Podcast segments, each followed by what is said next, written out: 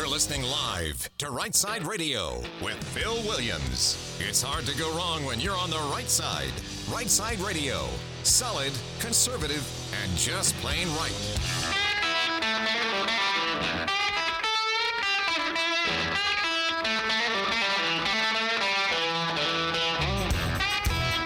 Alabama's syndicated news talk leader, Right Side Radio. Phil Williams here live in the Right Side studios. Man, we got the local, the state, the national, sometimes the international. We cover down on all the issues. And like the dude just said, yes, we are solid, conservative, and just plain right.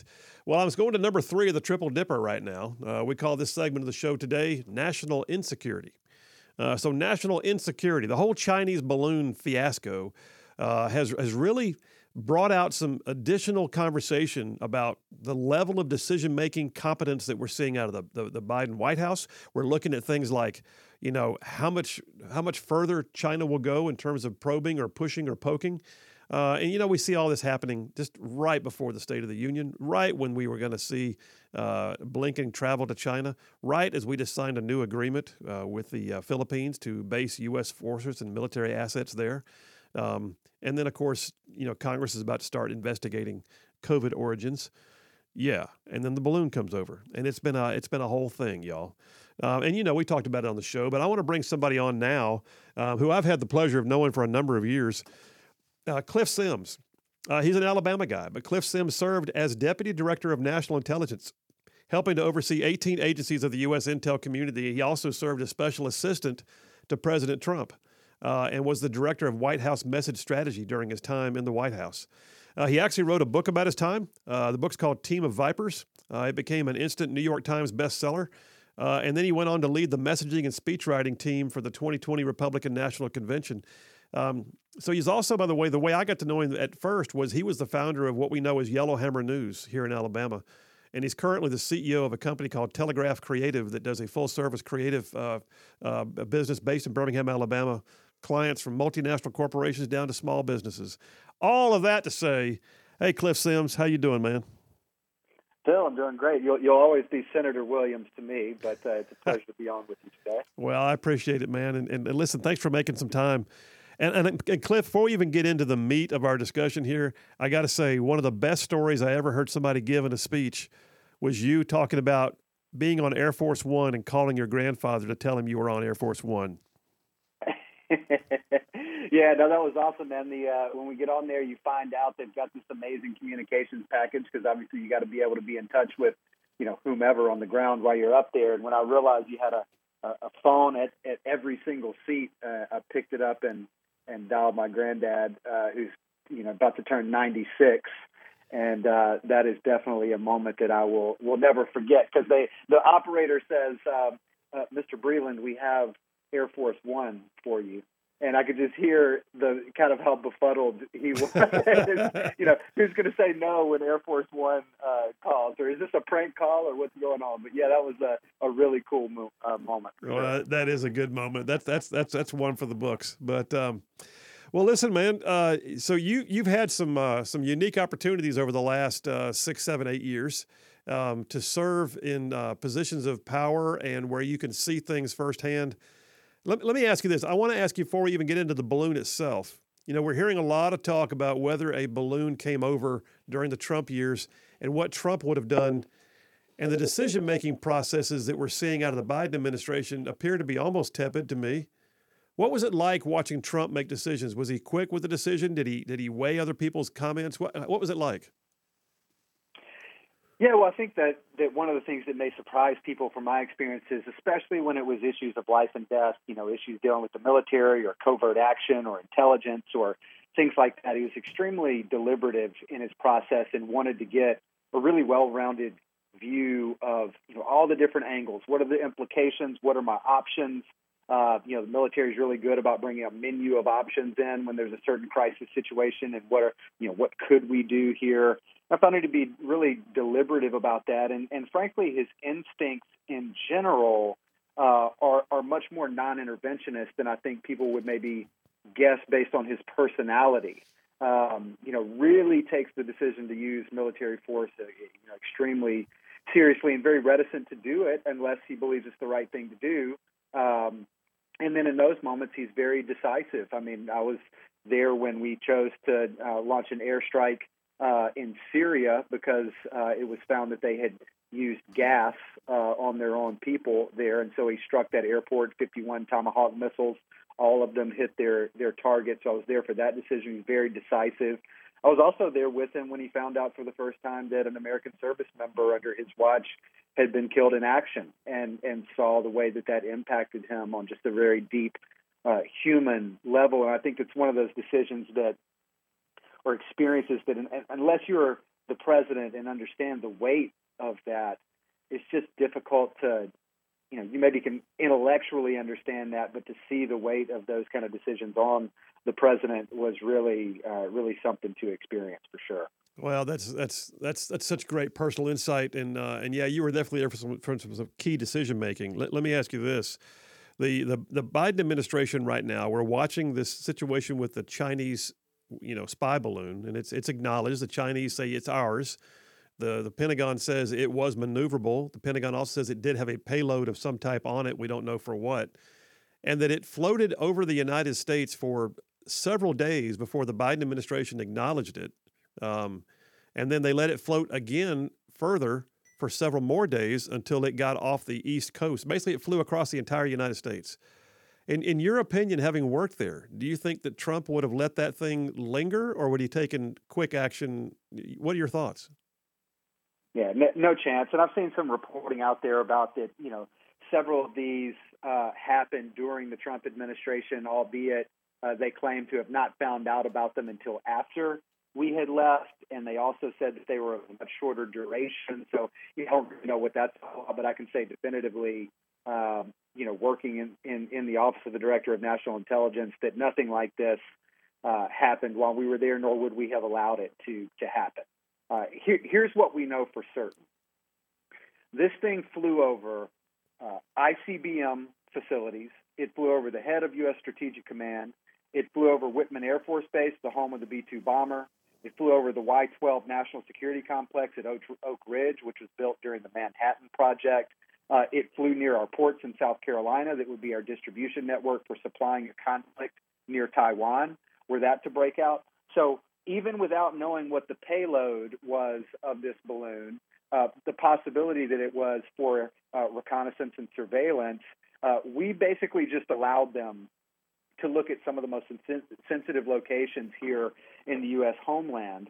Uh, but unfortunately, I, I, feel, like this fits a pattern of behavior from the Biden administration. They have not secured the southern border, uh, and now they're not securing our airspace. And so, under no circumstances would something like this have been allowed to happen during the Trump administration. They should have shot this thing down uh, over the Aleutian Islands in Alaska when they first started, you know, tracking this thing coming into U.S. airspace. Um, you, you can see now because of all the open source data that exists out there, you can see all the flight patterns of the U.S. military and the Canadian uh, military when the thing was over Canada.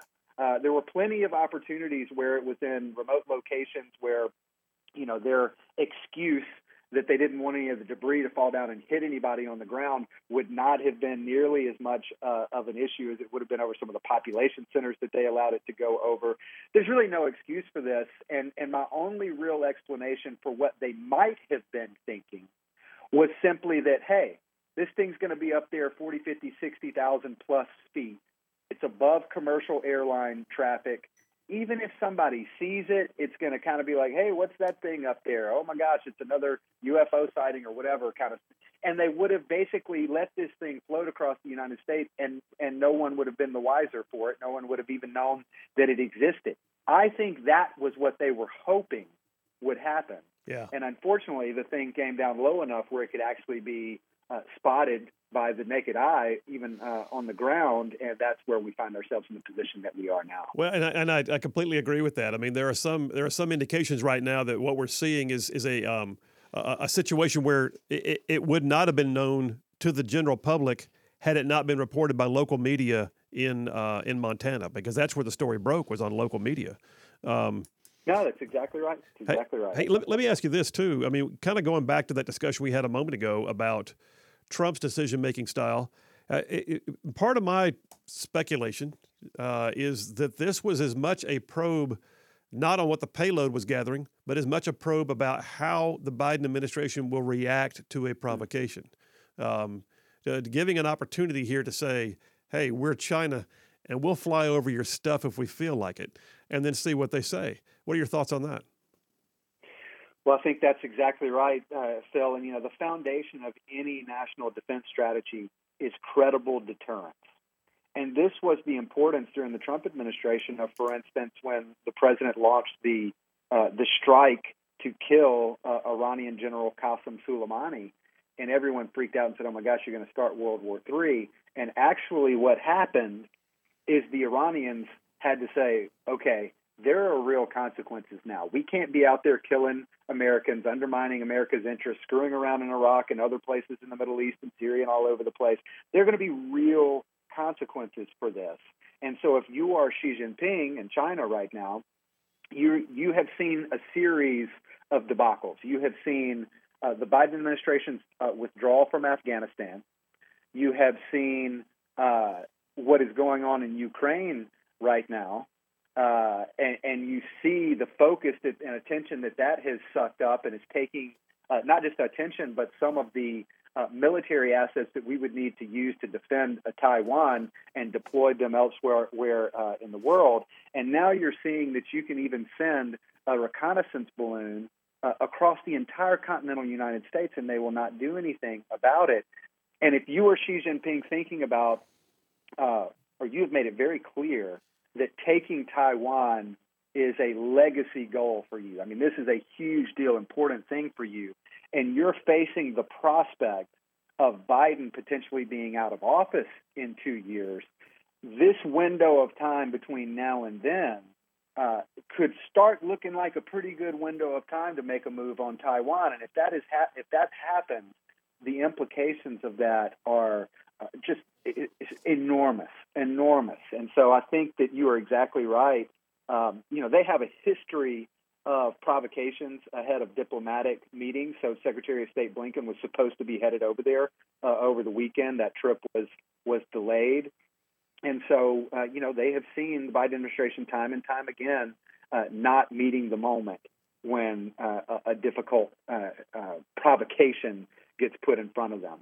Well, and you know, and the other interesting uh, piece of the uh, overall schedule here is that uh, it's just days prior to the State of the Union address, which where, where Biden has to stand up and try to paint the rosy picture and say why his his administration is doing everything right and all the things it's going to do in the year to come, and and and literally right now he is he is having to follow one of the most embarrassing uh, world stage debacles that he's had since the pullout of Afghanistan, as he takes the podium to give the speech tomorrow night.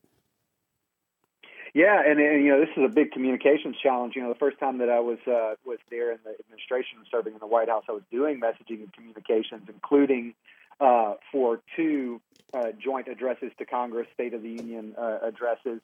And this is an opportunity for any administration to dominate a news cycle and try to set the narrative that they're trying to set. And of course, Biden has got a, a very complicit media apparatus there in, in Washington, D.C., that would love to help him do that. And so I know the planning that goes into this is just it's just enormous. And so to have something like this happen, you know, just days before it's going to hijack the whole narrative, uh, it's going to make it very difficult for the Biden administration to control the narrative that they want, uh, that they the way that they want to. And so, um, you know, I would expect they're going to have to say something about this. And domestic politics here are demanding a hard line on China. Um, and so it'll be really interesting to see how he, he handles that, how he couches his decision making, because we really still haven't gotten to the bottom of uh, an explanation of why on earth, other than you didn't want debris to hit people on the ground, did you let this thing yeah. traverse the entire continental United States? We have not yet gotten that from from Biden. So we'll see if he can stay awake through his own State of the Union uh, address tomorrow night. It'll be interesting to see. Well, Cliff Sims, with about a minute or so left to go, let me put you on the spot. Um, if you were the messenger for the Republicans and the Biden administration, either one, what is your what is your top message point in the aftermath of this shoot down of a balloon? What are you saying? That's the message. Stick with it. This is what you've got to say to control the narrative. What would you have each side say in about a minute to go? Yeah, if, if I am uh, the Trump folks or if I'm Republicans in general, I'm talking about weakness. I'm talking about weakness at the border. I'm talking about weakness on crime in our cities across this country. I'm talking about economic weakness. I'm talking about weakness that has allowed inflation to run rampant and um, families across this country to not be able to make ends meet. And I'm talking about weakness on the world stage. And one thing I learned from Trump is that the messages that that are the most impactful are ones that reinforce the a notion that is already inside somebody's head. The way Trump could put a nickname on somebody that would actually reinforce an impression that somebody already had, even if it was subconscious. And when you think about Biden right now, weakness is the one that resonates the most, and that's the one I would press the hardest.